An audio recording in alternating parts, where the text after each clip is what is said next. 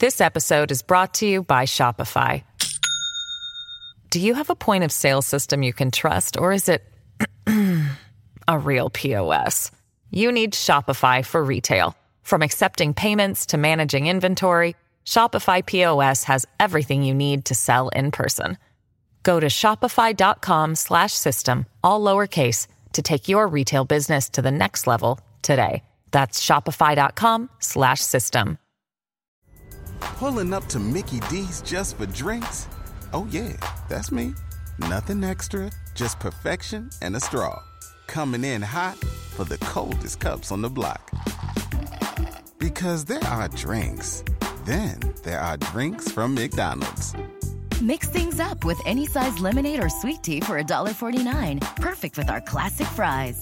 Price and participation may vary, cannot be combined with any other offer. Ba da ba ba ba. Warning the following podcast is not suitable for all audiences. We go into great detail with every case that we cover and do our best to bring viewers even deeper into the stories by utilizing disturbing audio and sound effects. Trigger warnings from the stories we cover may include violence, rape, murder, and offenses against children. This podcast is not for everyone. You have been warned. On the week of November 19th, 2001, the city of Waldport, Oregon had been experiencing a lot of rain, which wasn't uncommon for the northwestern town. On this gray and dreary day, a man named Aubrey Van Matter was walking towards his parents' house in the Bayview Mobile Home Park. The double wide trailers were neatly aligned in rows along the Alesa River. And before going inside, Aubrey decided to smoke a cigarette near the water's edge. The temperature was in the low 40s, but the wind chill made it feel much colder. And as he stood there smoking his cigarette, staring up into the water ahead, he spotted something bobbing in the tidal current. At first, he couldn't tell what it was, but as he took a closer look, it was clear that it was the body of a small child, wearing nothing but underwear.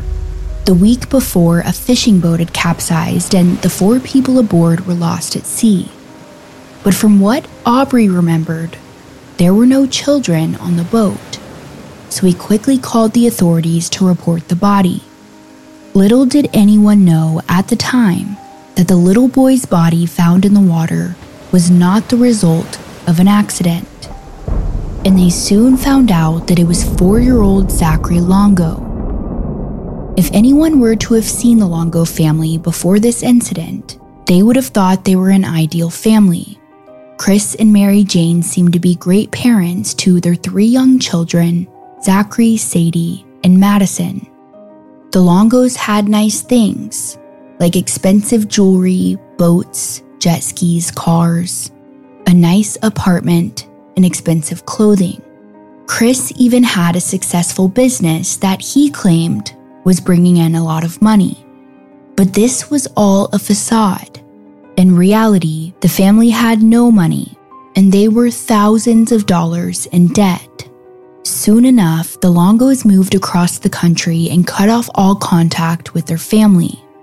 And then, in December of 2001, Zachary Longo's body would be found in the Alesa River.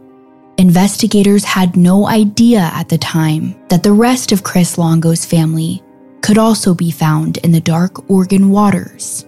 This is the story of family annihilator Chris Longo. I'm Courtney Browen. And I'm Colin Browen. And you're listening to Murder in America.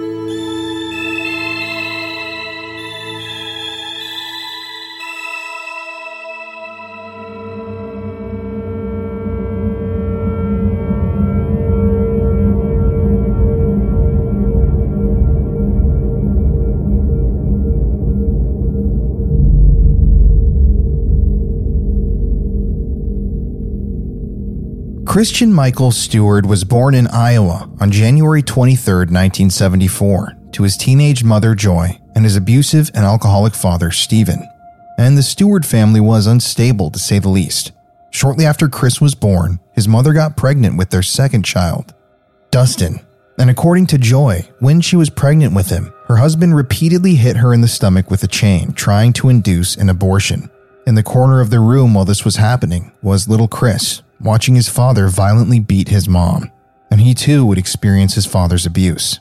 When Chris was just two years old, his dad would beat him for making a mess with his food while he was eating in his high chair. The beating was so bad that it left Chris with a black eye. Decades later, psychologists would look into Chris's childhood in order to understand the crimes he would go on to commit. One psychologist named Stephen Scher said the abuse molded Chris into the man he would become, saying, Exposure to domestic violence as an infant probably stunted the development of Christian Michael Longo's personality, causing him to lack self worth and to grow needy for others' approval. But soon enough, Chris wouldn't have to face this abuse anymore. When he was four years old, his mother Joy finally decided to leave her husband and take on life as a single mother. She eventually got a job at a Target in Iowa, and it was there where she met a coworker named Joe Longo. Joe was a good man, a lot better than her previous husband, and soon enough the two got married. Joe was also a very good father to Chris and Dustin. He even adopted them, and the boys took his last name. Little did he know that his stepson would taint his family name decades later. But after this, Joe would end up getting promoted as a district manager for a Target in Kentucky, so the family had to move. But they didn't mind. Joe was bringing in a good amount of money for their family, and Joy was even able to stay home and watch the boys. Now, at the time, the Longo family was Catholic, but they never really went to church. And then when Chris was 10 years old, his mother was sitting at home when she heard a knock on their front door. Outside were two Jehovah's Witnesses wanting to spread the word about their religion. Joy decided to hear them out, and to her surprise, their message really spoke to her. After they left, she really started thinking about how she wanted her family to be more involved in religion. And not long after, they started attending meetings with the other Jehovah's Witnesses who called themselves the organization. She also started going door to door with her sons to speak with their neighbors about converting. And it seemed like Chris really loved this part of the religion. Soon enough, their entire family, including Joe, were very active in the church. Before long, Chris was even speaking to the congregation Starting at age 11, he would often be called to the front to read and interpret the Bible. According to the people that knew him, they said he was a wonderful public speaker, and he could easily persuade people to listen to what he had to say, a quality that would follow him throughout his life. The Jehovah's Witness religion was founded in 1872 by a Pittsburgh man named Charles Taze Russell. Jehovah Witnesses believe that God, or Jehovah, is the highest being, and Jesus Christ is an agent in which sinful people can become united with Jehovah. They also believe they are living in the last days, and God will soon come to establish his kingdom on earth. They hold strong beliefs about marriage, which they regard as a holy covenant, and divorce is condemned unless adultery can be proven, and they obviously have to marry someone within their religion. Jehovah's Witnesses do not vote, join the military, or believe in any sort of higher education. They also don't celebrate Christian holidays like Christmas and Easter, because their belief is that these holidays were created through pagan customs. They do not celebrate Halloween, birthdays, Mother's Day, or Valentine's Day, because these holidays don't celebrate Jesus. Jehovah's Witnesses also strongly encourage their members to intermingle with other members rather than non believers. They're allowed to be friends with people outside of their religion, but they usually stick with each other because of their shared beliefs. And their rules can get pretty strict. For instance, if someone in your family decides to leave the religion, the other family members are supposed to completely cut them off and not speak to them anymore. So, in essence, Jehovah's Witnesses pretty much stick to people within their religion and that was definitely the case for the Longos. Chris and his younger brother weren't allowed to play with other children who were non believers. They didn't go to sleepovers, They couldn't go to birthday parties or participate in sports. If someone from their school called their house wanting to speak with the boys, they were only allowed to talk about schoolwork, nothing else. Their lives pretty much revolved around church, and because of this, they were pretty isolated. But when Chris entered his teenage years, he started to rebel against his parents. He was at the age where hormones are going crazy, and the attention of women was exciting. But he wasn't allowed to date, and his parents taught him that premarital relations at his age is considered unclean and displeasing to God. Chris also started getting in trouble at school. In fact, in high school, he hacked the computer system to change his grades. Following this, Joy decided to pull him out of public school and homeschool him. But she wasn't very equipped to homeschool a teenager, so she focused the remainder of his schooling on religion. By the time Chris was 16 years old in 1990, his stepfather Joe accepted a position in Ann Arbor, Michigan, and the family moved to a small town called Ypsilanti, which didn't really bother Chris much because he was homeschooled at the time. Their family soon got involved with the Jehovah's Witnesses in Michigan, and Chris even started working minimum wage jobs to have some extra cash on hand. He also kept up with his door to door service, which he had gotten pretty good at over the years. Although he was a smart young man, Chris did not receive his high school diploma mostly because his family was more focused on steering him towards an obedient, God filled life. His upbringing was definitely different than most people his age. Chris never attended a school dance or even took a girl out on a date. But that would all change soon. When Chris was 18 years old, he was attending a Jehovah's Witness meeting when a young woman named Mary Jane Baker caught his eye. Mary Jane was seven years older than Chris. Born on April 25, 1967, to parents Jim and Susan Baker. She was the third of five children, and she and her family lived in Ann Arbor, Michigan. And Mary Jane's story was a lot like Christian's story. Her parents divorced when she was just six years old, and like Christian's mother, Susan became a Jehovah's Witness shortly thereafter. Mary Jane was extremely bright and always excelled in school. And after high school graduation, she went to work as a secretary for the School of Dentistry at the University of Michigan. The job paid well, and she was good at it, but her ultimate goal in life was to become a wife and mother. She wanted to find a husband, but due to her religion, her options were pretty limited. Like we mentioned, Jehovah's Witnesses are only allowed to date other Jehovah's Witness members. So she pretty much had to choose from the men in her church. Mary Jane's eyes were set on none other than 18 year old Christian Longo. Mary Jane was 25 at the time, but she didn't mind the age difference. And when Chris found out that she had a crush on him, he started to pursue her. He even came home and told his parents about her, asking for their blessing, but they didn't think he was ready for a relationship.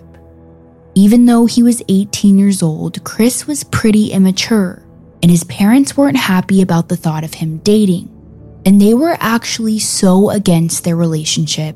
They even told Chris, if you date her, you can't live with us anymore.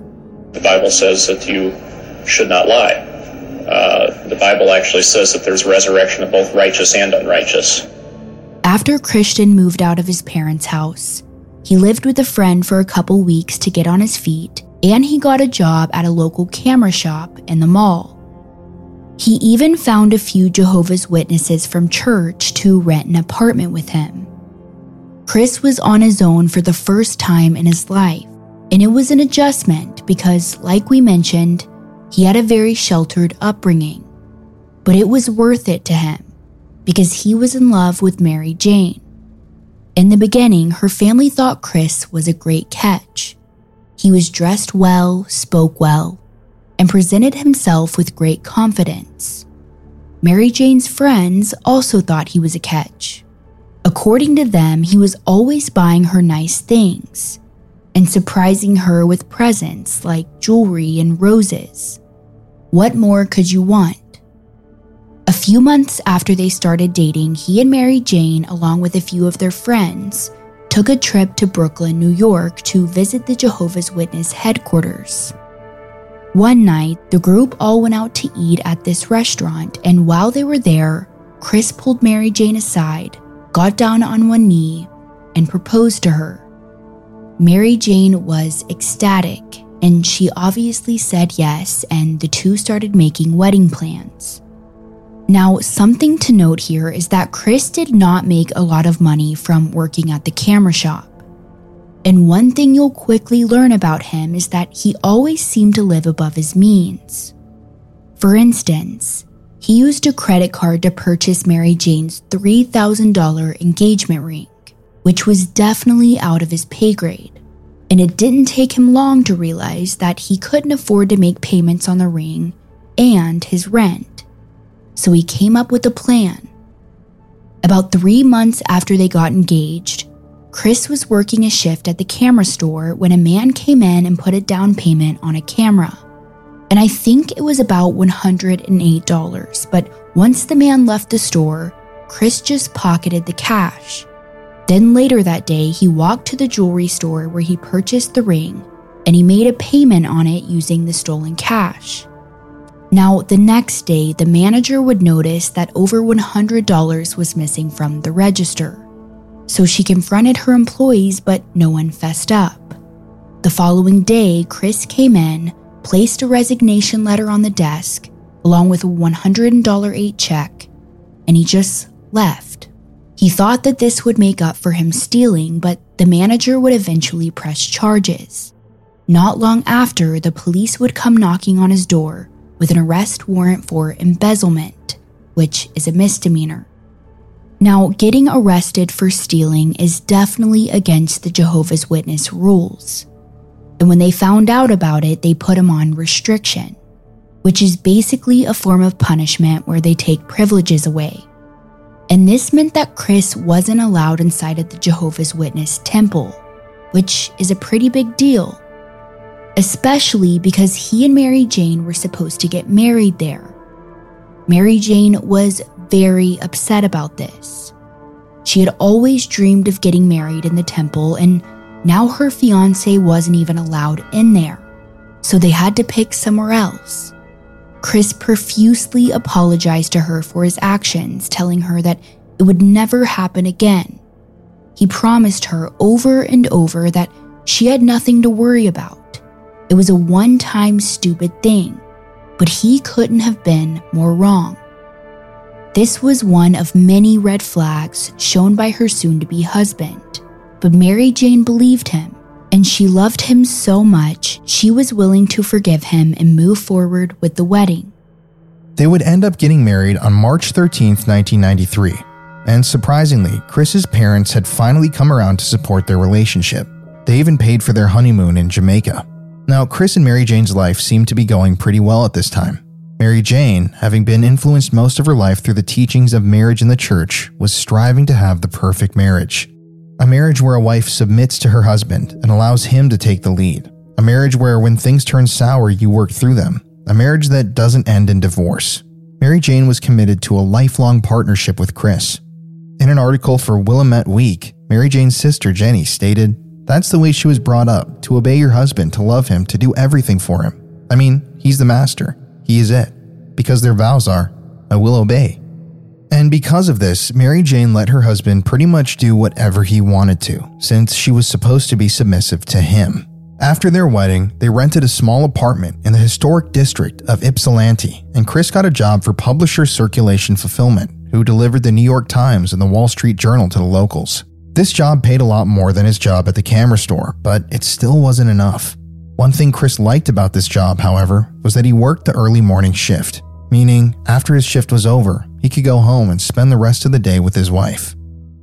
But interestingly enough, around this time, Chris would tell people, like their friends and neighbors, that he was working for the New York Times, which wasn't true. He was a paperboy that delivered the New York Times. But he liked telling people that because it sounded better Chris Longo cared a lot about his image. And if that meant lying to everyone around him, he didn't care. Their landlord even believed that Chris came for money because of the way he presented himself. He was well spoken, well dressed, and always had expensive things. For their apartment, they bought the nicest furniture in town. Chris also bought himself a pool table, expensive cameras, and a computer, which was pretty expensive back in the 90s. On the outside looking in, they seemed to be very well off, but in reality, the couple was drowning in debt. Within the first few years of marriage, Chris got sued by his previous landlord for not paying rent. He maxed out on thousands of dollars in credit cards that he put in his name and Mary Jane's, and they were barely able to pay rent each month. And their family members always wondered how they were able to afford such nice things. But Chris always lied and said that they were just making a lot of money. And their financial struggles would only grow bigger once they started growing their family.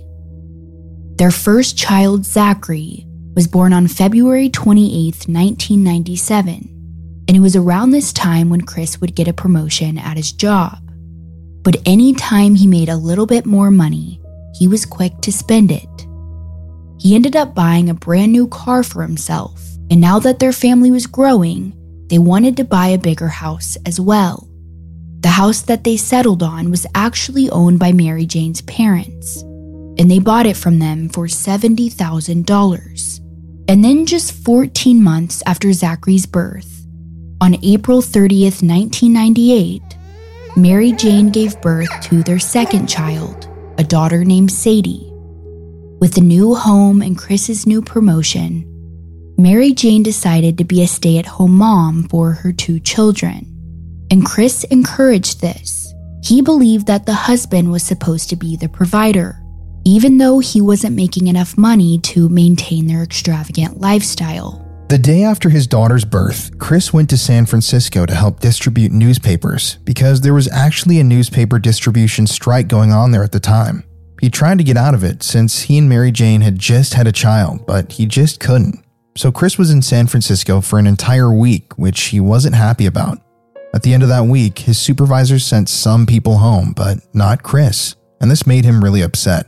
So upset that he quit his job right then and there. He understandably wanted to be home with his wife and kids, but they still had to pay the bills. So, right afterwards, Chris began looking for a new job. Eventually, he was hired as a salesman at a company that sold fireplaces, but he worked off commission, and he wasn't that great of an employee, so he wasn't making much. And at this point in he and Mary Jane's marriage, they were really struggling financially because Chris was spending more money than ever. In 1998, he took out a loan so that he could buy a jet ski and a brand new Dodge Durango. Chris really valued material possessions, even if it meant that buying it would put them into debt. They had multiple maxed out credit cards, a house payment, and two children to feed. And eventually, the mortgage payments to Mary Jane's parents started to bounce. Susan, her mother, confronted Chris about the bad checks and even threatened foreclosure if he didn't catch up on the payments.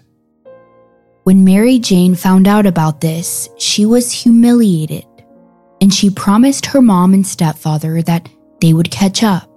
But this was a huge red flag for Mary Jane's family, and they started to worry that Chris was a fraud.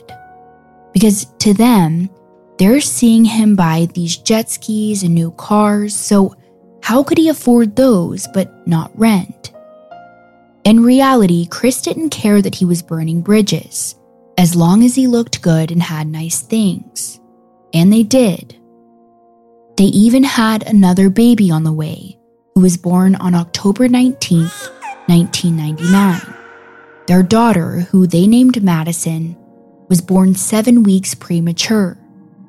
And because of this, she suffered from respiratory problems. She ended up having to stay in the hospital for about a month, which is definitely not cheap here in America. And have you ever been in those situations where one bad thing happens after another? Well, that seemed to be the case for the Longo family. While their daughter was still recovering in the hospital, Mary Jane's car got repossessed. And the reason was because all of their family's money was going towards Chris's brand new car that he had financed earlier that year.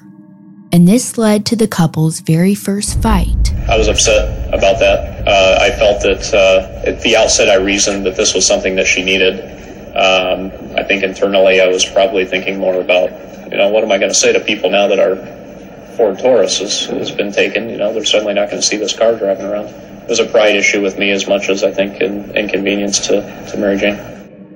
But despite all of this, Mary Jane loved and supported her husband. And on the surface, the Longos looked like the perfect family. Here is some audio from their happy home videos.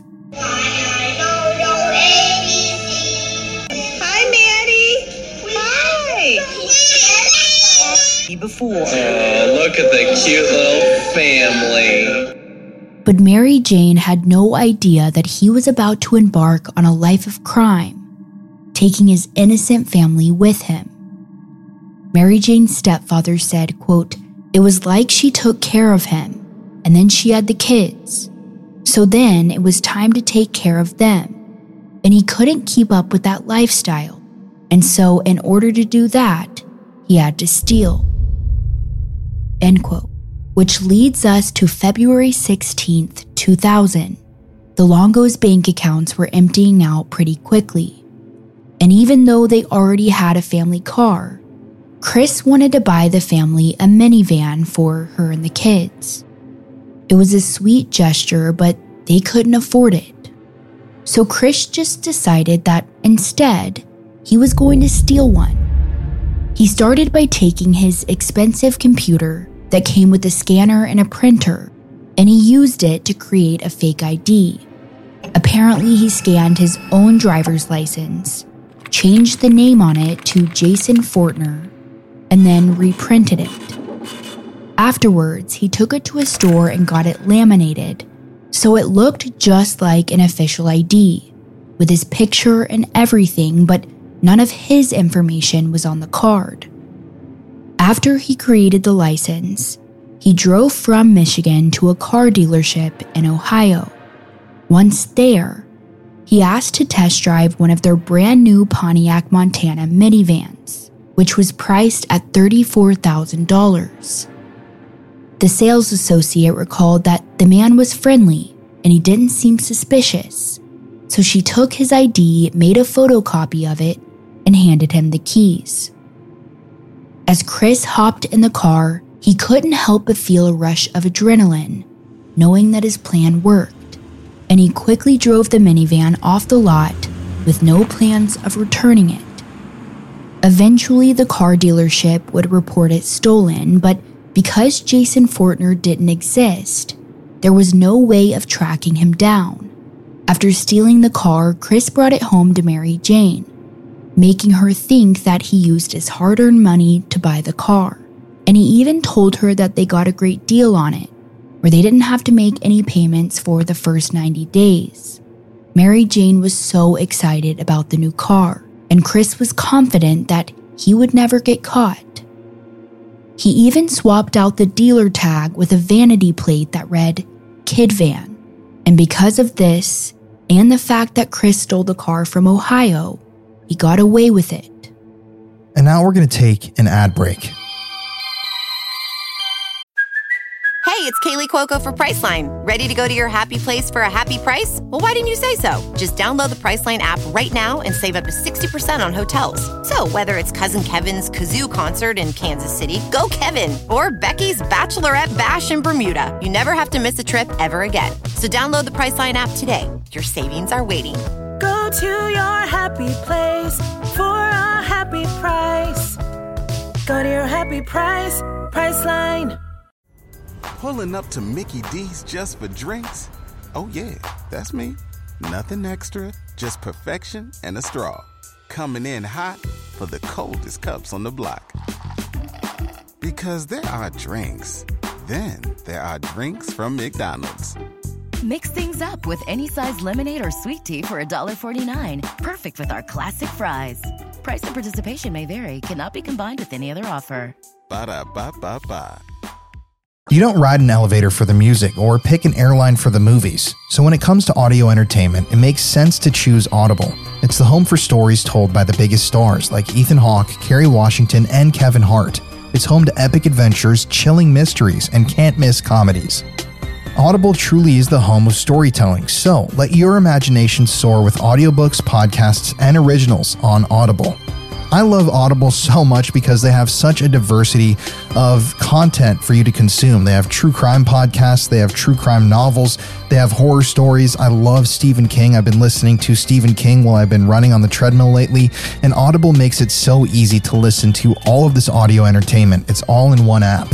Audible is the home of storytelling with all your audio entertainment in one app. Find the best of what you love or something new to discover. Audible has an incredible selection of audiobooks across every genre, from bestsellers and new releases to celebrity memoirs, mysteries, and thrillers.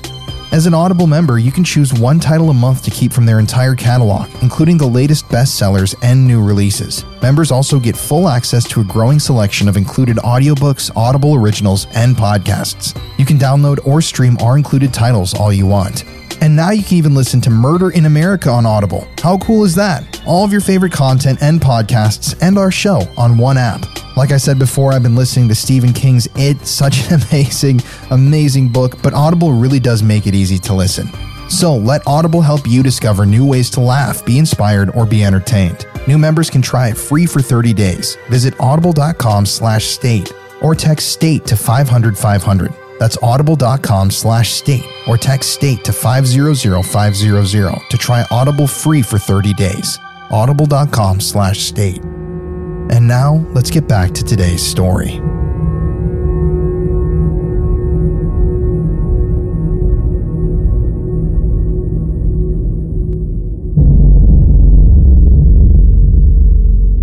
But the Longos were still in a lot of debt, so Chris started looking for a second job that he could work on the side. With his current job, he was selling fireplaces to construction companies, and he noticed that they were always looking for cleaning crews that could come in and clean up everything after they were finished building. So Chris decided to start his own company that did just that.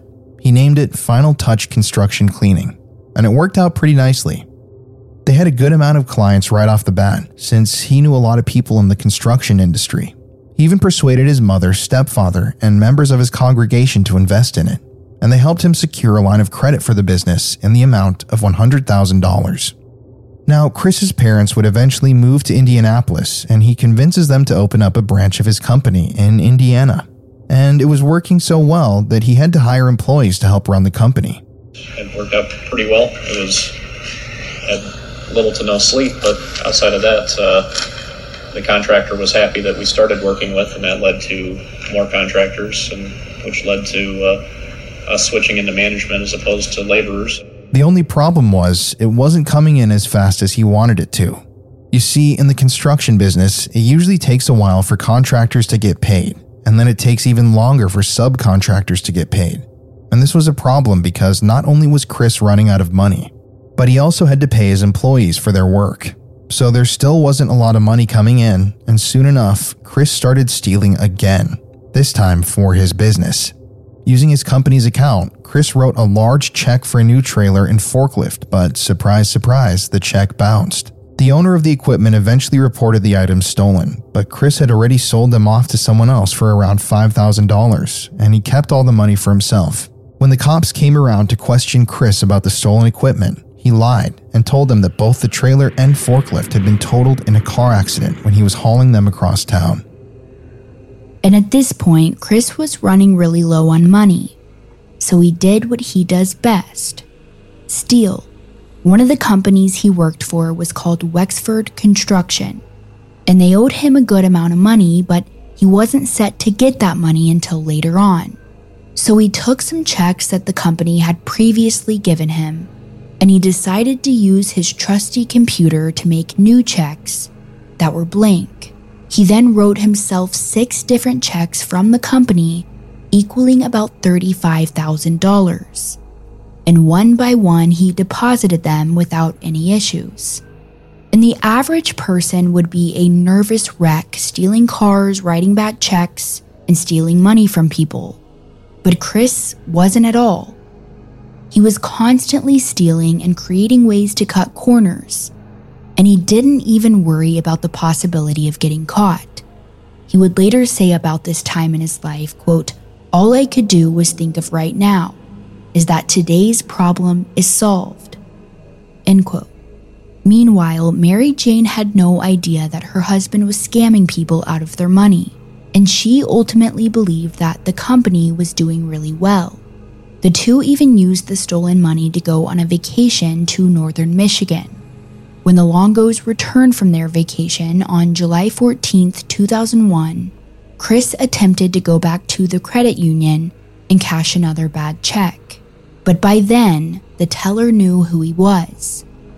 Chris walked in with a briefcase, a planner, and he was very well dressed to act the part of a successful businessman. But the bank was on to him.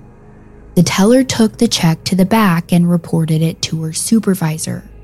But when she didn't come back out for a while, Chris became suspicious. So he decided to hurry out of the credit union, leaving behind his license, briefcase, and daily planner. The bank reported this to the Michigan State Police, and soon enough, they came knocking on his door with a warrant for his arrest.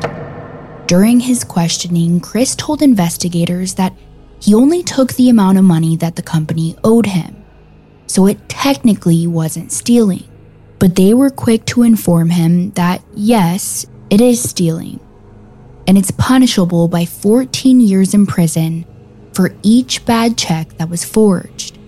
In addition, Chris took thousands more than the company actually owed him, so he definitely was stealing from them. The police also questioned Mary Jane, but they determined she had no idea her husband was scamming people.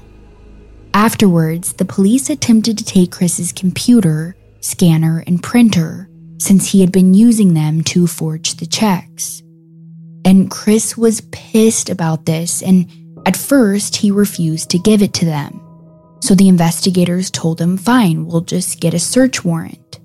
And it wasn't until then when Chris finally decided to cooperate.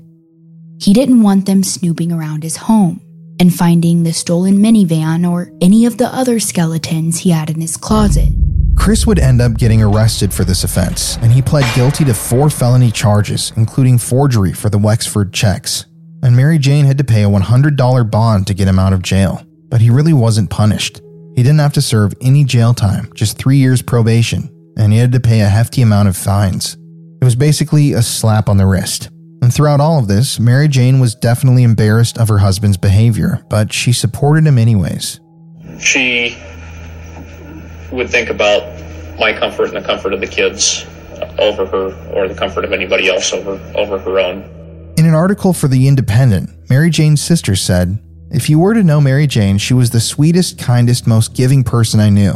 And that's the only reason Chris was able to do what he did, because she loved him so much, no matter how many times he lied to her. And Chris continued lying to his wife in more ways than just money. In May 2000, Mary Jane was using Chris's computer when she discovered inappropriate emails between Chris and another woman and their Jehovah's Witness group. When she confronted Chris about the affair, he admitted he had an emotional relationship with the woman, but there had been no sex. He quickly deflected the blame on Mary Jane, claiming that he didn't love her anymore, that she wasn't fun after having children, and she was neglecting his needs. Eventually, their Jehovah's Witness group got word of this affair, and that's obviously very against their rules. And Chris was already not in good standing with them from his last arrest, and now he had an affair, and he had been arrested again for stealing. Because of this, they were left with no choice but to disfellowship him, which basically meant he could no longer be a member. And a rule in this religion is that if someone is disfellowshipped, all current members are supposed to completely cut off contact with that person. And that's exactly what happened. Chris's own parents and brother cut him out of their lives.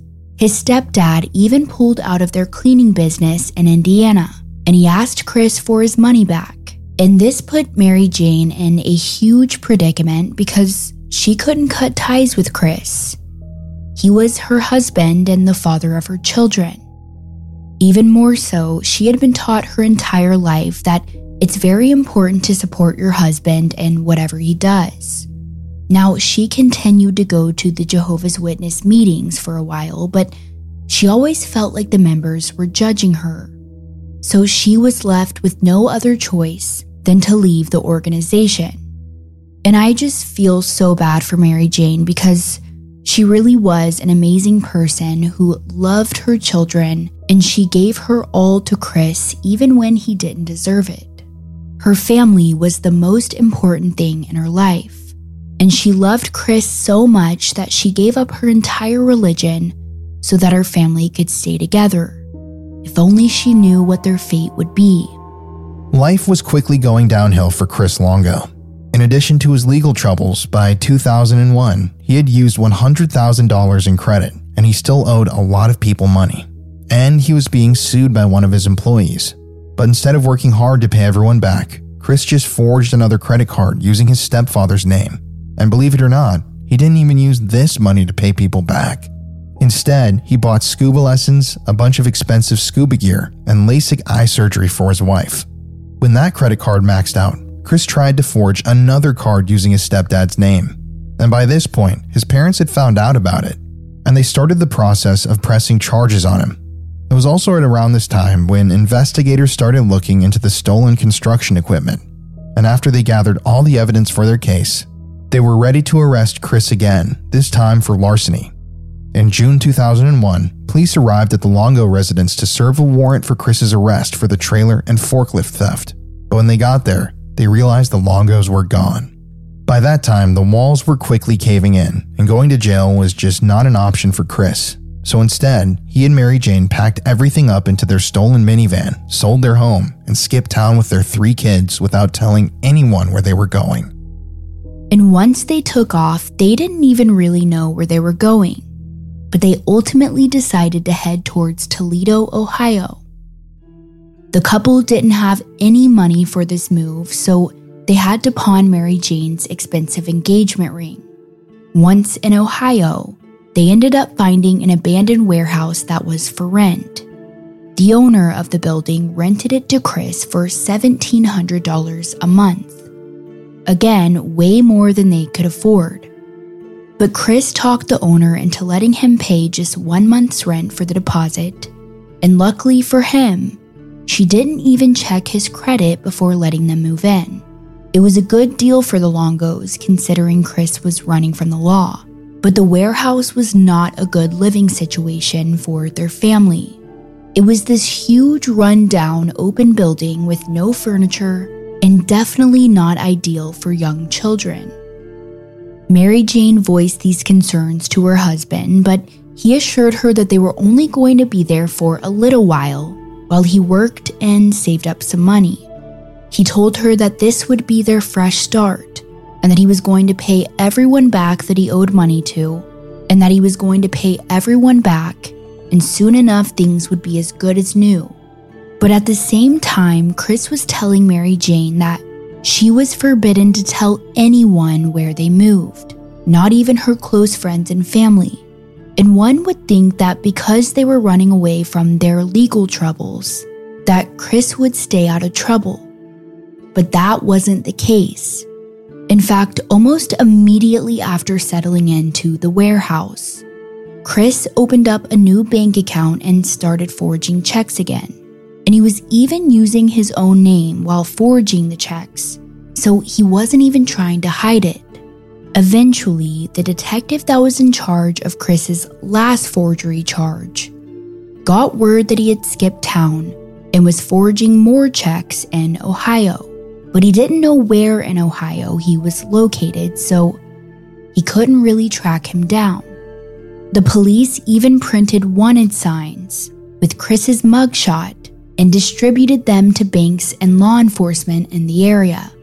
Now, against her husband's wishes, Mary Jane eventually contacted her sister, and she told them where they were living. But when Sally went to visit her, she wouldn't take her to the warehouse and only met up with her in public areas.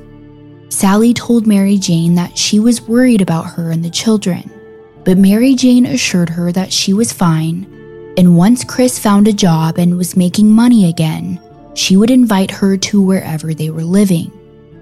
A few months after their meeting, the cell phone Mary Jane used to talk to Sally was disconnected, and she immediately knew that she would never see her sister again.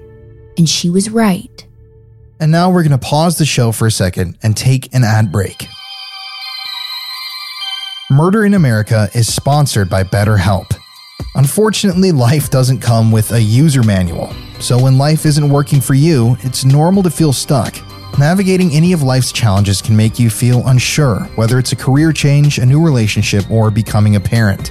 Trust me, with the sort of life that I have where I'm working two jobs, Courtney and I are working on the podcast, I have my YouTube channel, there are so many different things that bother me and stress me out, things that get under my skin about my career of choice that I get overwhelmed really easily, and that's why therapy has really helped me. Therapists are trained to help you figure out the cause of challenging emotions and learn productive coping skills, which makes therapy the closest thing to a guided tour of the complex engine called you. But that's why we love BetterHelp here on the show. BetterHelp has connected over 3 million people with licensed therapists. It's convenient and accessible anywhere, and it's 100% online. Now, I've been to in person therapy and I've used BetterHelp, and I definitely prefer BetterHelp. It's so much easier, it's more personal, and you can seek this professional help from the comfort of your couch. As the world's largest therapy service, BetterHelp has matched 3 million people with professionally licensed and vetted therapists. Available 100% online, plus, it's affordable. Just fill out a brief questionnaire to match with a therapist. If things aren't clicking, you can easily switch to a new therapist anytime. It couldn't be simpler. No waiting rooms, no traffic, no endless searching for the right therapist. Learn more and save 10% off your first month at betterhelp.com slash MIA. That's betterhelp, H-E-L-P dot com slash MIA. And now let's get back to today's story.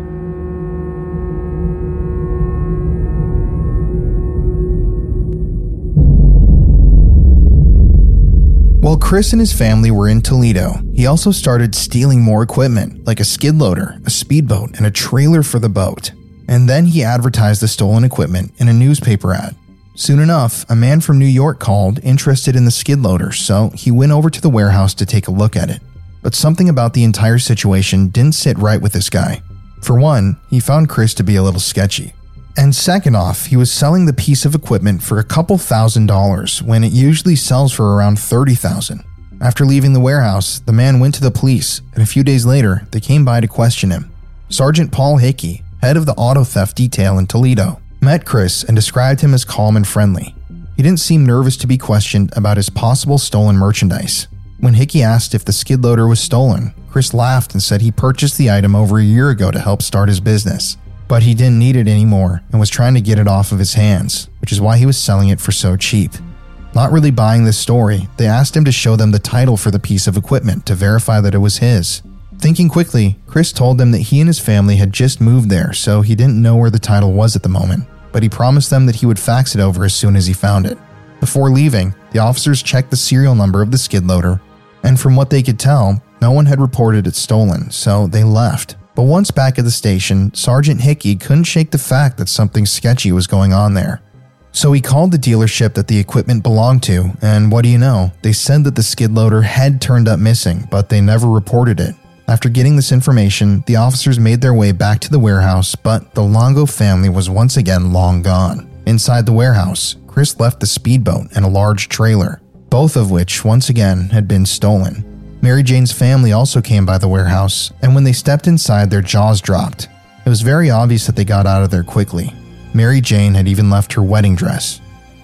After the police had left the warehouse that day, Chris was getting nervous. He had finally escaped the law in Michigan, and now the cops in Ohio were already on to him. Knowing that it was only a matter of time until they showed up with a warrant, Chris and Mary Jane quickly packed up the minivan once again and started traveling across the country. And they wanted to get as far away from the Midwest as possible, somewhere where no one would find them. As they traveled across the country using money from Chris's stolen checks, the family would often go to remote locations, sleeping in tents in the middle of nowhere. And even though Mary Jane lost all contact with her family, she would send them postcards along their journey to let them know she was okay. One of the postcards came from Sioux Falls, South Dakota, Colin's hometown. Mary Jane told them that Chris had been accepted into a two month training program for a new company, which she didn't name. But she told them that once they were settled in, she would call them and let them know where they were living. But that call would never come. By September 12, 2001, one day after the 9 11 terrorist attacks, The Longos had made their way to the northwestern side of the country, and they stopped in a town called Yachats, Oregon. Once there, Chris went by the Ocean Odyssey vacation rental office, and he spoke to a woman named Cheryl about renting out a three bedroom vacation home. Chris told her that he couldn't use his credit card, so he would have to pay in cash. Normally, Cheryl wouldn't have done this, but she said that Mary Jane and the children looked exhausted, so she made an exception. Cheryl agreed to rent it to them for $190 a week, and they only had to put down a $200 deposit. And with that, the family took their keys and headed towards their new temporary home on the north side of the Alesa River. In later statements from Chris, it seemed that Mary Jane had given him one last chance to make things right. He had agreed to quit his criminal behavior, get a job, and the family would start over and go back to their Jehovah's Witness faith. She agreed to stick by him because she believed her husband would do the right thing, and she continued to be a good and supporting wife, cooking him dinner every night, watching the kids, and even running a bath for him when he would get off work. But as always, Chris wouldn't make do on his promises. The Longo family would only last in this home for a couple of weeks because Chris couldn't afford the weekly payments. So once again, they're on the road trying to find a place to live. They ended up driving to Newport where they found a pay by the week rental at the Newport Motor Inn. But all this moving around and instability was really getting to them. In addition, Chris knew that he couldn't forge any more checks because that would reveal where he and his family were located and he had a lot of warrants out for his arrest. So Chris decided to go searching around the area for a job, while Mary Jane stayed home and watched the kids. In October of 2001, Chris eventually found a Starbucks that was hiring. And even though he had never worked as a barista, he took the job because it was one of the only jobs that didn't require a background check. At first, Chris was only working part time, which definitely wasn't paying the bills, but luckily, they eventually gave him a full time position. And during his shifts, Chris would actually write down the credit card numbers of customers just in case he needed it for a rainy day. Chris's fellow Starbucks employees would later describe him as snooty. He bragged about his taste for expensive wine and cheese. He was still wearing expensive clothing. And he also bragged to his coworker, Denise Thompson, that he didn't need the money at Starbucks and was only working there for extra spending money and because he liked coffee. He told her that his real income was roughly $15,000 a month which was definitely not the case. In fact, the only money coming in for that family was from Chris's Starbucks job, which paid only $7.40 an hour. It was a strange pathology, the way Chris desperately wanted people to believe he was this rich guy with fancy things, when in reality, they were barely scraping by. Chris's life in Oregon wasn't turning out as he expected. He dreamed of a better life, a more successful life, with money and nothing to hold him down. The one room motel was depressing and cramped with five people. In November of 2001, Chris found a luxury condo called The Landing that was about $1,200 a month. And even though he knew he couldn't afford that, he signed for it anyway. Within the first month of living there, Chris quickly came to terms that he wasn't going to make rent, and the Longos were facing yet another eviction. And Chris resented his family because of it. In his mind, they were the root of all of his problems, and if they were out of the picture, life would be a lot better. These thoughts continued to grow in Chris's mind until December 16th, 2001. That evening, while working a shift at Starbucks, Chris decided that that night he was going to kill his family. Mary Jane could have never known what was going through her husband's mind. In fact, days earlier, the family could be seen in surveillance footage, walking around the grocery store, acting like a perfectly normal family. And the night before, Chris and Mary Jane went on a date to see the movie Ocean's Eleven. Things seemed fine but that couldn't have been farther from the truth. Chris ended up getting home after midnight that night, and he said that Sadie and Zachary were asleep on the sofa and one year old Madison was sleeping on the floor. According to Chris, after he walked through the door, Mary Jane wanted to have sex. So they made their way over to the bedroom, and while they were having sex, Chris put his hands around Mary Jane's throat and started to squeeze. And this next part obviously isn't true, but Chris said that Mary Jane didn't even try to resist.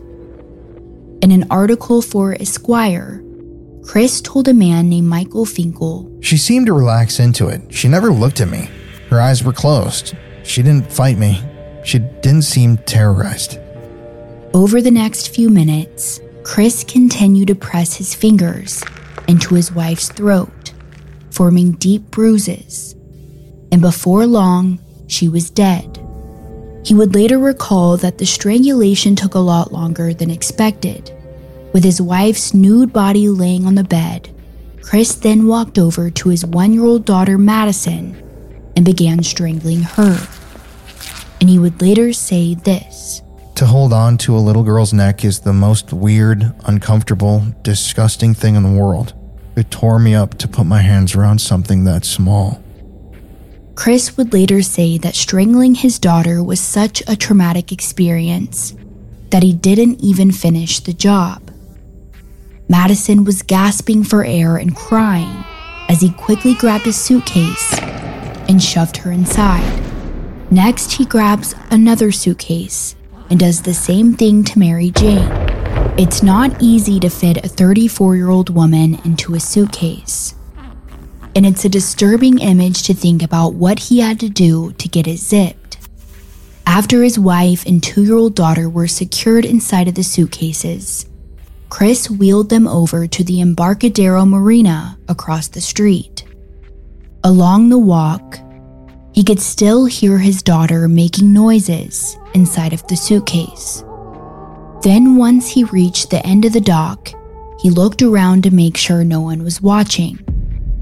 And when the coast was clear, he threw the suitcases into the water.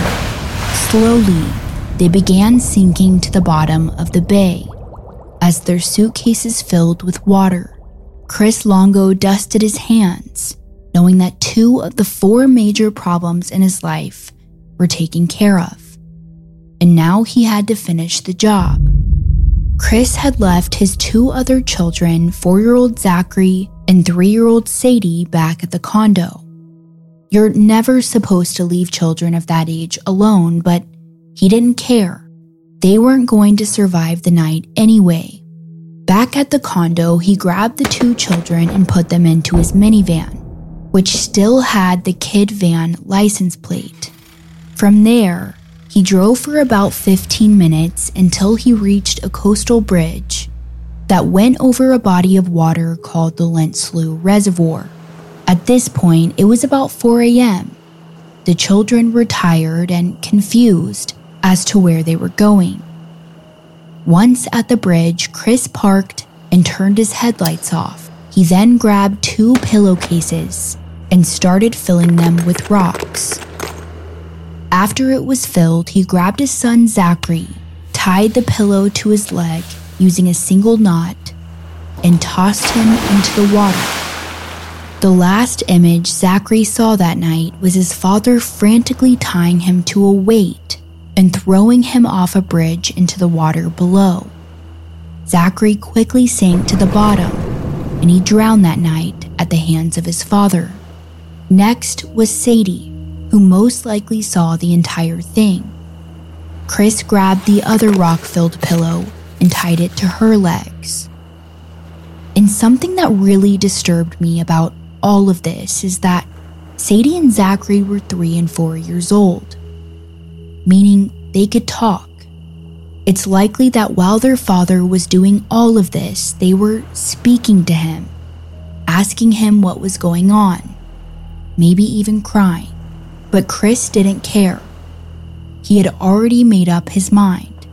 And with that, he threw Sadie down into the water, killing the last of his family. And Chris would later say this I can see the kids so clearly in my mind now. You know when you catch a whiff of somebody's scent and how vividly it brings back so many images? That's how I feel about my kids now. I can feel them, smell them, touch them in my mind. I can hear their voices, see their faces. I hope when Chris thinks of his children, he remembers their faces right before killing them, and I hope it haunts him every single day. After murdering the last of his family, Chris then drove back home. His condo, which was once filled with the laughter of children, was now eerily quiet, and I always wonder what's going through people's minds right after they finish killing. Did Chris feel a sense of peace? Was it worth it? And now we're going to take a short ad break. I love games, whether I'm playing the Xbox or I'm playing games on my phone. I'm traveling all the time, so having a good phone game is really important for me. And I never get tired of a good whodunit. If you don't either, then you'll love June's Journey. In the game, you play as June Parker, an amateur detective on a quest to solve the murder of her sister and, ar- and uncover her family's many secrets. You'll need to find objects devilishly hidden in intricate scenes full of little details before the timer runs out. A variety of game modes and puzzles await in June's Journey. Like I've said here on the podcast before, we love June's Journey. It seriously is such a fun game. I'm on chapter 8 now. I've been playing this game for months. And one thing that I really love about the game is that you can chat or play with or against other players by joining a detective club. You'll even get the chance to play in a detective league to put your skills to the test. So there's a competitive edge to June's Journey. I'm super competitive. It really is such a fun game. And the game just looks beautiful. So if you're looking for something that can help work out your brain, if you love solving puzzles and you love a good mystery, a murder mystery, obviously you do because you're here listening to Murder in America, then June's Journey is the game for you. It's free to download. In the game, you search for hidden objects, and the game is both relaxing and challenging. It helps me work on my memory. With 30 million downloads across the planet, June's Journey is a very popular game, and if you haven't tried it out yet, trust me, you need to give it a try. So find your inner detective today. Download June's Journey. Available on Android and iOS mobile devices, as well as on PC through Facebook Games. It's one hell of a game, June's Journey. And now back to today's story.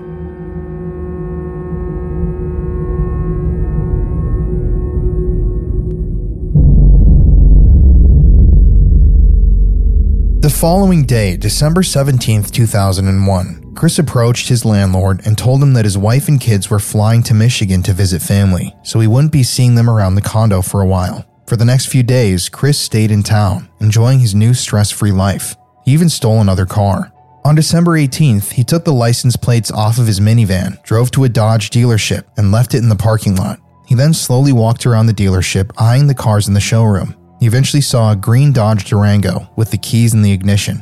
With nothing to lose, Chris hopped into the vehicle and drove it off the lot.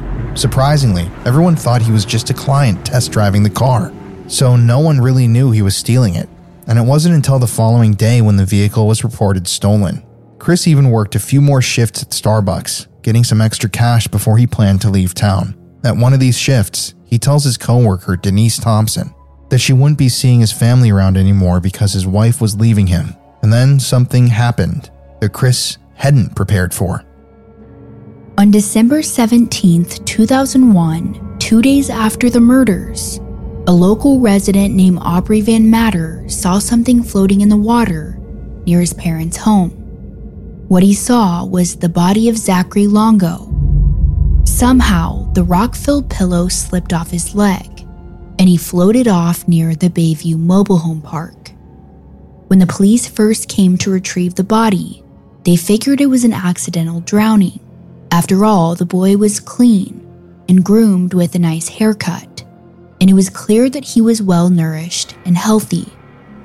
A lot of the time in drowning cases, the body will sink to the bottom, and then when decomposition kicks in, the gases cause the body to float back to the top so everyone figured it was just an accident. But when the police checked the missing persons reports in the area, the child didn't match any of them. Their police department started knocking on doors all over Waldport, seeing if maybe somebody's baby had wandered outside and was missing. They even started looking into the fact that a vehicle may have driven off into the water. But the truth behind this story was far more disturbing. After this, investigators created a computerized picture of what they thought the boy would have looked like, and they plastered the picture all over the news. Since the boy hadn't been reported missing, investigators were sure that foul play was involved. They even concluded that he was probably thrown from the bridge over the Lint Slough Reservoir, with Zachary's digital face posted all over TVs across the state of Oregon. It didn't take long for someone to recognize him, and it happened to be Chris's coworker from Starbucks, Denise Thompson. Denise had actually babysat Zachary and his siblings while Mary Jane and Chris went out on a date. So she recognized the boy in the picture as Zachary Longo. And then she remembered that Chris told her the last time she saw him that his family wouldn't be coming around anymore. She knew without a shadow of a doubt that the boy in the water was Zachary Longo, so she immediately called the authorities. Soon after, the police drove over to the condo where Chris lived, but he was gone. While a team of investigators attempted to locate Chris, another team was tasked with finding the rest of his family. A group of divers were sent to the Lint Slough Bridge, and at the bottom of the murky water, they found the rock filled pillow that was once attached to Zachary's legs. Then, shortly after, they found the body of three year old Sadie. Denise Thompson was the one who identified them as the two oldest Longo children, a sight she will never be able to forget. The police now had two bodies that were obviously discarded by someone who did not want them to be found. And while they knew Chris Longo was likely responsible, they still hadn't ruled out Mary Jane, since she and Madison's bodies hadn't been found yet. We're actually trying to locate them. They may well be victims. Investigators have determined that these deaths are not accidental. Across town at a local motel, the police also got a report from two housekeepers who found some strange things in a dumpster. There were children's toys, birth certificates, children's clothes, Mary Jane's ID, and photos of the Longo family. Things that most people wouldn't just throw away. And since they found Mary Jane's ID, they figured that she was most likely a victim too, and it was also likely that she and two year old Madison could be found in the water as well. The only problem is that there was a lot of water surrounding the area, and because of the tides, they figured it would be incredibly hard to find them. By this point, Chris had gotten word about Zachary being found in the water, and he knew it was only a matter of time until he was caught. Before Zach was identified, he picked up his last paycheck from Starbucks, hopped in his stolen Dodge Durango, and headed south towards California. And no one was able to locate him. On December 23, 2001, the FBI began their investigation on the Longo family and discovered that Mary Jane and her children had been reported missing three months earlier by her family, and she stopped contacting them. When detectives arrived to speak with the Bakers, the family was informed that Zachary and Sadie were deceased. Their worst fears had come true. Her sisters said that the last time they spoke to Mary Jane, they knew deep down that she was in danger. They had even told her, We're afraid we're never going to see you again. And they were right. When the detectives asked if they thought Mary Jane had something to do with the murders, the Bakers were adamant that she would have never harmed her kids. They were her entire world. And they knew that if Zachary and Sadie were dead, that meant that Madison and Mary Jane were dead as well. This was confirmed even further by a tip that was sent in to the FBI. It was from a man who claimed to have seen Chris's minivan parked on the bridge the night of the murders. And not only did he see the car, but this guy also said that he pulled over to ask Chris if he needed any help. Chris told the man that his car just needed to cool down a bit, and with that, he left, thinking nothing of it. And this man confirmed that it was indeed Christian Longo based on the description. There was also no sight of Mary Jane. On December 27th, divers were sent to search the waters across the marina from their old condo. Neighbors watched in horror, knowing that they were looking for bodies. Here's what some of the neighbors had to say about Chris. I thought everything he was doing, he was doing for his family, and he wanted good things for them. And not long after they descended into the cold, dark waters, they saw the suitcases and immediately knew that they had found them. When they spotted Mary Jane's suitcase, they saw her dark hair moving with the flow of the tide outside of the suitcase. Not far from her was Madison's suitcase. When they brought them to the surface and opened them up, it was a disturbing sight. Mary Jane was found nude with deep bruises along her neck. In Madison's suitcase, they found a dumbbell used to weigh her down. They had now found all four members of Chris Longo's family. By morning, divers were in the water. K2 was first on the scene as they began their search for bodies, a focused search around nearby boat docks. It's really sad if there something's going to develop out of this. Condominium residents say at least one member of the Longo family was living here. We were told that um, that not to be alarmed, but that somebody had been staying here and they suspected him of killing his wife and two kids. Last Saturday, divers found the body of three year old Sadie Ann Longo in the Alsea Bay. Days earlier, her brother Zachary had washed ashore. Since then, police boats have searched the Alsea River for clues to their murders. All the while, Christian, Mary Jane, and Madison Longo remained missing. Until now. Late in the afternoon, investigators pulled an adult sized body out of Yaquina Bay. Moments later, divers went back in and retrieved a second body about the size of a small child. Authorities say these may very well be the bodies of Mary Jane Longo and her two year old daughter, Madison. Lincoln County Sheriff's deputies and the Oregon State Police returned to the area Saturday, where the bodies of Mary Jane Longo and her two year old daughter were pulled out of the water this week. Tools normally used for accident reconstruction, they measure carefully various distances on the walkway. Just below their activity, a new photo of Mary Jane appears next to the photo of her children, framed with the words, I love my mommy. Investigators now turn their focus on locating Chris Longo. The cause of death is homicidal violence. We are still processing scenes, we are still looking at evidence, and of course, with the FBI's help, we are looking for Mr. Longo. Little did they know, Chris had headed south for California, and he ended up stopping in San Francisco. He considered starting his new life there. He even applied to a Starbucks. Now, he was a little stupid here, because when that Starbucks asked for his references, he put down the Starbucks in Oregon. Shortly after, the manager called the Oregon Starbucks, and the authorities were quickly notified that Chris was in San Francisco. He was last seen in the San Francisco area. We're looking for somebody who does not want to be found. But by then, he had already decided that he wasn't going to stay in America. It was only a matter of time until everyone in America knew about what he did, and there was no way he could live under the radar here in the States. But before he left, Chris was trying to figure out ways he could assume a new identity. He even wrote down the names of four men he had seen in obituaries, and for money, he wrote down people's credit card numbers while working at Starbucks. Now that he had his plan in order, Chris needed to get out of America. He ended up going to a Kinko's in San Francisco, and he used their computer to book a $750 flight to Cancun, Mexico, using the stolen credit cards. And he even booked the flights in his own name. Now, even though the FBI knew he was in San Francisco, they didn't know exactly where to find him. And for some reason, they didn't think to check flights. By the time they did, Chris was already out of the country. He arrived in Cancun on December 28, 2001.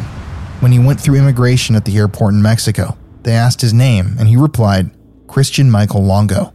When they asked if he was wanted on criminal charges in the US, he replied, no. Chris had successfully made it to his destination, away from the turmoil he had created in Oregon.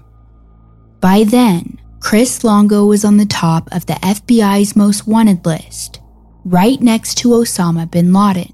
And in January of 2002, my old favorite show, America's Most Wanted, covered the story of Christian Longo. John Walsh pleaded with the public to report any sightings of the family annihilator, and they also offered a $50,000 reward for any information leading to his capture. Little did they know at the time, shortly after arriving in Mexico, Chris lived in a hostel for a while and attempted to get a few jobs for money, but no one would hire him. And interestingly enough, he actually met a woman while he was there named Janina, and she was a photojournalist. Chris told Janina that his name was Michael Finkel. And this wasn't just a name he made up. The real Michael Finkel worked for the New York Times, traveling the world and writing for the magazine. When Chris worked at the newspaper distribution plant, he read articles written by Michael Finkel and he became an instant fan. So much so, he decided to take on his name while living in Mexico. Janina, the photojournalist he met, was charmed by Chris and the fact that he too was a journalist. Or so she thought. And believe it or not, shortly after they met, the two started dating. She obviously had no idea that his real name wasn't actually Michael Finkel, or that he had just murdered his entire family. But over the next few weeks, the two were seeing each other and working on a journalism project about Mayan mysticism. During this time, Chris was living his best life. Chris and Janina would work during the day, and at night he would party, drinking alcohol and smoking pot with his new friends. Everyone who came into contact with Michael Finkel said he was a great guy. One tourist said, quote, Nothing was really creepy about him. He played the role well. Like I say, you've got to meet the guy. He's really something else. End quote. But this fake life wouldn't last for very long. You see, by now, with America's Most Wanted covering his story, everyone knew his face. And it didn't take long for people in Mexico to start reporting sightings of him. The first came from a woman who was staying in the same hostel as Chris. She had talked to him on multiple occasions, and at first he told her his name was Brad, and then later on he said his name was Mike which she found suspicious. Then on January 13, 2002, another person called in having seen Chris Longo. This time, it was a tour guide in Tulum, which is about 80 miles away from Cancun. The tour guide said that she saw Chris the day before staying in a campsite with Janina. The police quickly made their way over and found him in a hut. When they burst through the hut, lights and guns drawn. Everyone thought it was a drug raid. According to Love Daddy, Chris said, quote, Everyone thought it was a drug raid, including me. I thought it was a drug raid. And they kind of pinned everyone down and pulled me out and arrested me on the spot. End quote. An FBI agent then turned to Chris and asked him if he was Christian Longo. And he responded that yes, he was. From there, they quickly placed him under arrest, and the hunt of the family annihilator had finally come to an end. During his arrest, Chris said he was embarrassed because he had been caught in a lie in front of his friends who thought he was Michael Finkel, the brilliant journalist from the New York Times. Chris was escorted back to his hut to grab some belongings, but the door was locked upon arrival. He told police Janina had the key, and once she was located, she came, completely mystified as to what was going on.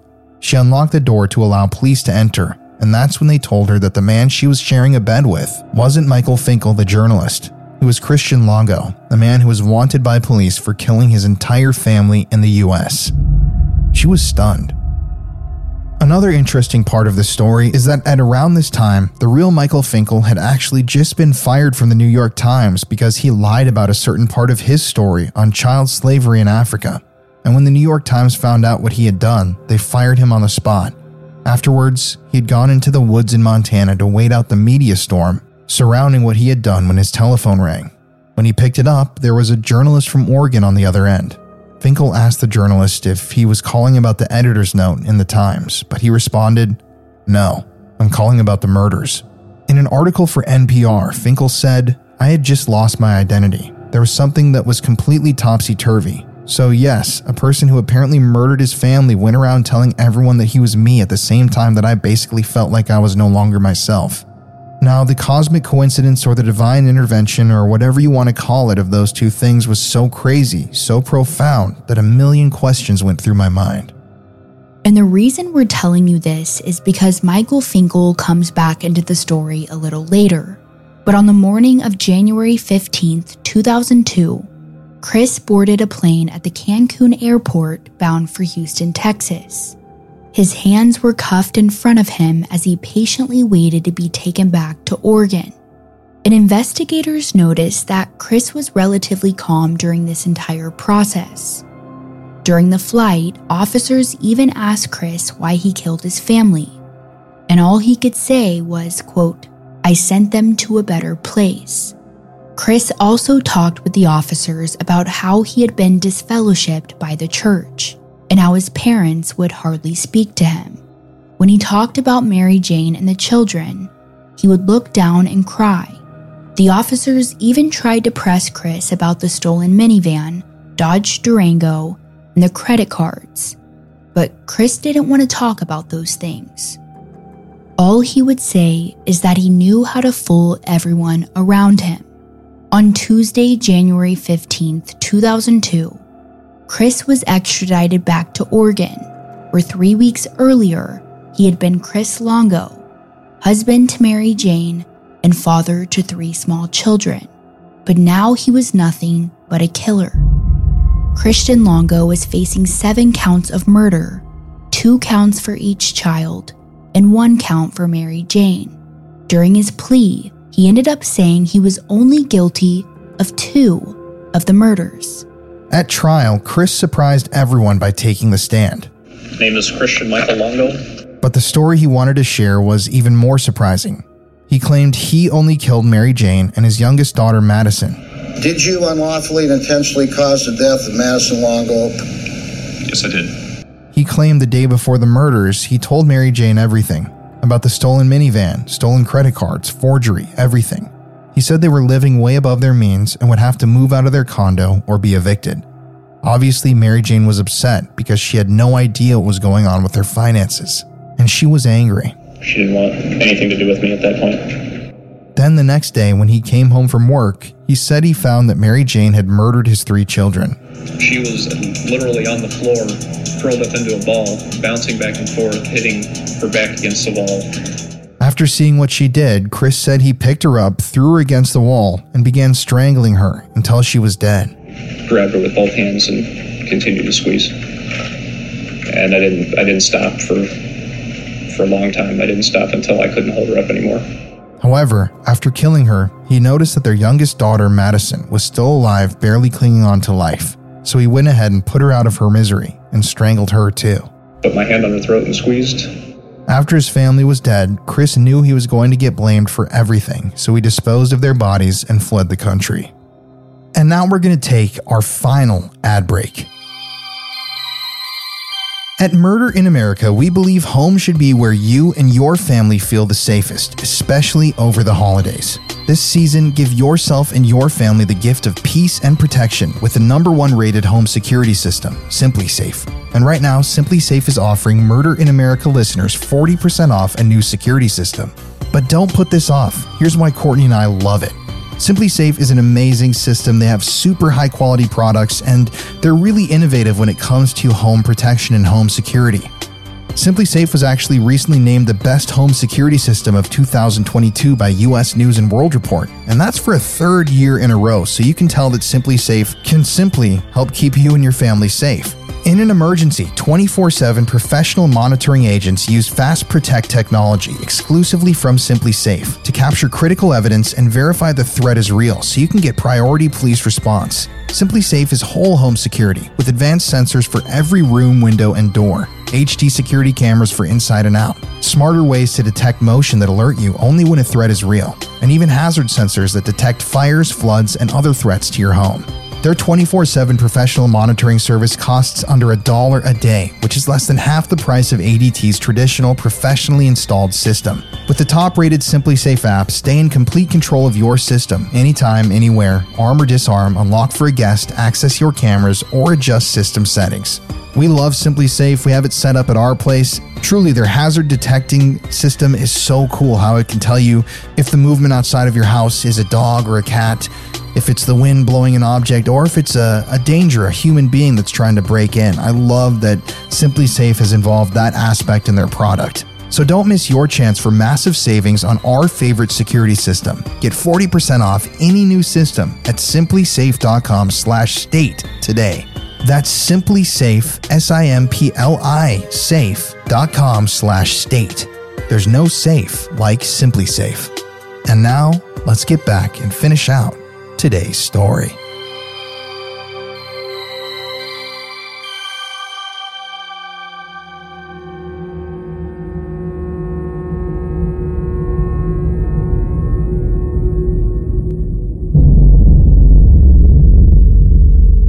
And this story sounds very familiar. If you listened to episode 15 of our podcast, we covered the story of family annihilator Chris Watts. In 2018, he murdered his pregnant wife and two young daughters.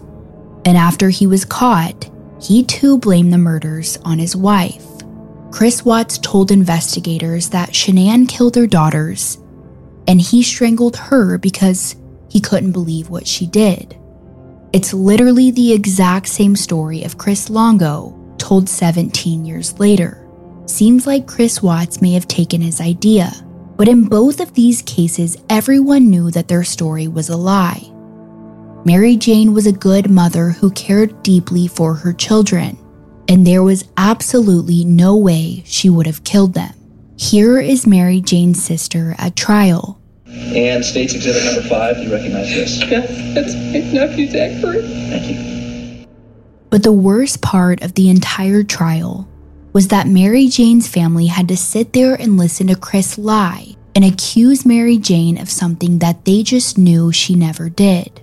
But just about everyone in that courtroom knew that Chris and Chris alone was the one who killed his family. At this time, the court calls for trial of the matter of State of Oregon versus Christian Michael Longo. Turn More than a year after his family's murder, Christian Longo finally faces a jury, uh, his parents uh, looking on from the crowded Lincoln County courtroom. Prosecutors reminded jurors of the victims. This is what they looked like before that night. His defense team strongly discouraged telling the court that Mary Jane killed his children. But Chris didn't want to take their advice. The prosecutor's argument, however, seemed to be a bit more convincing. He placed his hand on her throat and he began to squeeze. And in a violent struggle, she fought for her life. But she wasn't over, able to overcome the defendant. In a matter of three or four minutes, she was dead. And you don't call 911, and you don't call the fire department, and you don't do anything. No. You strangle her. Prosecutors also gave the jury evidence that the murders were not a spur of the moment decision. On Chris's computer, they found a book called Hitman, which gave step by step instructions on how to kill and dispose of someone. One sentence read The corpse should be weighed down with the standard concrete blocks, but it must be wrapped from head to toe. It also talked about how a professional killer, quote, may be religious in his own way. What the professional lacks is no remorse. He feels no guilt. End quote. Jurors ended their first trial day with a bus ride to the murder scenes in Newport and Waldport. When testimony resumes at 9 o'clock Tuesday morning, prosecutors begin calling witnesses, including Longo's ex co workers and members of Mary Jane Longo's family, to try and prove a pattern of deceit on the part of Christian Longo in all four killings. Until the very end, Christian Longo wanted to save his image, even if it meant blaming his horrible crimes on his innocent wife. But the jury saw right through his lies. And on April 16, 2003, Christian Longo was found guilty of the murders of Mary Jane, Zachary, Sadie, and Madison. Guilty of the charge of aggravated murder, count two. Guilty, guilty, guilty. Chris was stunned when the jury read the verdict. Many people said it looked like he was a deer in headlights. Throughout his whole life, he had been able to persuade people to believe him, but not today. The judge asked if anyone wanted to give a statement, and Sally Clark, Mary Jane's sister, stood up. She talked about how Mary Jane was a devoted wife and mother, and how she had to sit through the courtroom for six weeks listening to Chris defile her legacy. Chris deserves his punishment, and it will never be enough. He is the most dangerous of all humankind. He murdered and threw away those he should have protected and cherished. End quote. Outside of the courtroom, her sister said this Mary Jane's name is for once cleared, as it should be. and the person that's accountable for these horrible murders is finally being held accountable. For the penalty phase, the prosecution wanted execution, We have elected to seek the death penalty which Mary Jane's family fully supported. Because of what Chris did, there won't be any memories of Zach's first day of kindergarten. There won't be any graduations to attend or weddings to be a part of. After deliberation, the jury finally decided his fate. Should the defendant receive a death sentence? To this question, the jury has answered yes. And believe it or not, after Chris spent weeks telling this elaborate lie about how his wife killed his children, he admitted at the sentencing trial that none of it was true. I'm starting to feel a remorse and an empathy that I don't think I felt before. I condemn my acts from what I did in the past, and I no longer disassociate myself from those acts. It's something that that I did solely. After Chris's conviction, the real Michael Finkel started communicating with Chris while he was on death row. Finkel would later say, The creepiest thing I could tell you about Christian Longo, the absolute most unsettling thing I can tell you about him, is that there is nothing at all creepy about him. Here's Chris in one of their phone calls. There's a whole other side that no one's real familiar with. Anything that I ever did was for the sake of our survival. Eventually, Christian Longo would admit to Finkel that he did indeed kill his entire family, and that Mary Jane was innocent. Chris confessed that he had always wanted to be successful. He wanted his parents to be proud of him, and he had created a false identity of who he really was. The financial issues were causing him stress, his warrants were creeping up on him, and the truth was he couldn't afford to put food on the table for his family. The family was struggling to get basic day to day items because Chris's selfish needs to present himself as successful were more important. He deemed himself a failure and wanted to start over without the weight of a wife and three children. Michael Finkel's relationship with Christian Longo was eventually turned into a book called True Story Murder Memoir Mea Culpa. And in 2015, the book was turned into a movie starring James Franco and Jonah Hill called True Story. But now the world knows the true story of what happened to the Longo family and the horror they faced back in 2001. Here's Michael Finkel himself. We wrote each other more than a thousand pages of handwritten letters. We spoke on the phone 51 times. I visited with him in jail. It was um, a confounding relationship. Did he confess to you? In the very end of our relationship, after his trial, in a letter, he confessed to me that he murdered all four members of his family. Why did he say he did it? He's blamed his wife for initiating the crime, which is something that I do not believe at all. Uh, I had psychologists read some of his letters, and they diagnosed him as what's called narcissistic personality disorder, an extremely inflated sense of self. He thought he was very important, that his family, his family's fortunes were diving, and that if um, if he wasn't going to be around to take care of his family, they wouldn't be able to survive without him. How horrified were you hearing him tell essentially his side of the story? I mean, wasn't it hard to even have a relationship with this person? For the f- one year between Longo's impersonation and the start of his trial, we didn't discuss the crimes themselves. Longo told me his entire life story. But at the trial, in this very small courtroom, when it was apparent that Longo was guilty, and I mean, this is the most horrific crime imaginable murdering three young children and your wife. Once it was obvious that Longo was guilty, um, the relationship fell apart. And he's on death row now. Deservedly so. He's on death row at the Oregon State Penitentiary. Christian Longo is now housed in a 6x8 cell at the Oregon State Prison. Finkel, now a husband and father of his own, still speaks to Longo on a regular basis. In an article for Bustle, Finkel said, quote, He calls me the first Sunday of every month. There's always this internal tug of war over whether I should pick up the phone. But I usually do. End quote. Chris's small cell has no windows and a concrete floor. There's a small bunk, a porcelain sink, and a toilet. He gets two daily walks and 90 minutes in the recreation area outside, surrounded by a cage. This is the only time Chris has human interaction. The majority of his time is spent alone. And even though he is on death row, it's likely that he will never be executed. In 2011, the governor of Oregon put a moratorium on executions, meaning the death penalty was temporarily suspended, and the state hasn't executed anyone since 1997. So Chris will probably die in prison before he's given lethal injection. And that's where our story ends. But I want to leave you with a picture in your head of the victims. These kinds of stories are the worst kind of stories. I was born the same year as Zachary, and it's heartbreaking to think that he would be my age right now. Sadie and Madison would be adults now, too.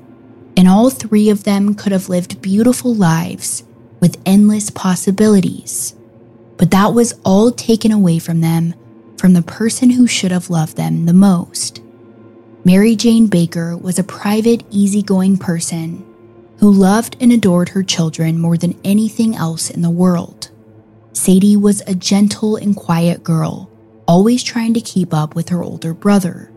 Zachary had a deep curiosity for the world and an adventurous spirit and the youngest child, Madison, had big brown eyes and always wanted to be close to her mom. In about a week, it'll be the 21st anniversary of their death. And Mary Jane's sister said it best when she told 48 Hours, quote, There are four people that are gone that would have made the world a better place. Now, at the Embarcadero Marina, there's a plaque honoring their memory that reads, quote, in loving memory of Mary Jane, Zachary, Sadie, and Madison. May they rest in peace. Hey, everybody, it's Colin here. Thank you again for listening to this week's episode of Murder in America. We're so close to the end of the year, and wow, we have some amazing, amazing episodes coming up. We have a huge change up coming in the new year and some really, really exciting things that we're going to announce soon. But yeah, for this week, I want to shout out our new patrons Tony, Ken, Jennifer Vig, Peyton Blyce, Shelly Lou 89, and Tilly B. If you don't know what Patreon is, you just head to patreon.com and search Murder in America. We post the ad free versions of every episode on Patreon as soon as the show goes live on all streaming platforms. So if you don't like those ads, you can support us for just $5 a month on Patreon. It's super simple. We love talking to y'all on there. But yeah, it's almost the end of the year. It's December. Um, my birthday is the 22nd. I'm going to be 26 years old. That's kind of crazy. But like I said, there is so much that's going to happen next year with the show that Courtney and I are so excited to share with y'all, but we can't talk about it yet. So you got to keep tuning in. If you want to see pictures from every single episode, make sure to follow us on Instagram at Murder in America, or you can join our Facebook group. But yeah, just looking back at this whole year, Courtney and I can't believe how many more people we have listening now. And it's been such an incredible, beautiful, fun journey to get here with all of you people out there listening every week. And yeah, we're just so humbled, so thankful, so grateful to have everybody out there. So yeah, it's Colin here. And Courtney.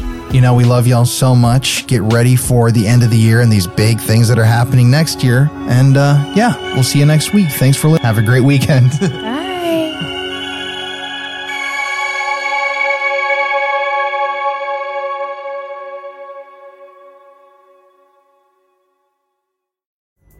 Pulling up to Mickey D's just for drinks? Oh, yeah, that's me. Nothing extra, just perfection and a straw. Coming in hot for the coldest cups on the block. Because there are drinks, then there are drinks from McDonald's. Mix things up with any size lemonade or sweet tea for $1.49. Perfect with our classic fries. Price and participation may vary, cannot be combined with any other offer. Ba da ba ba ba.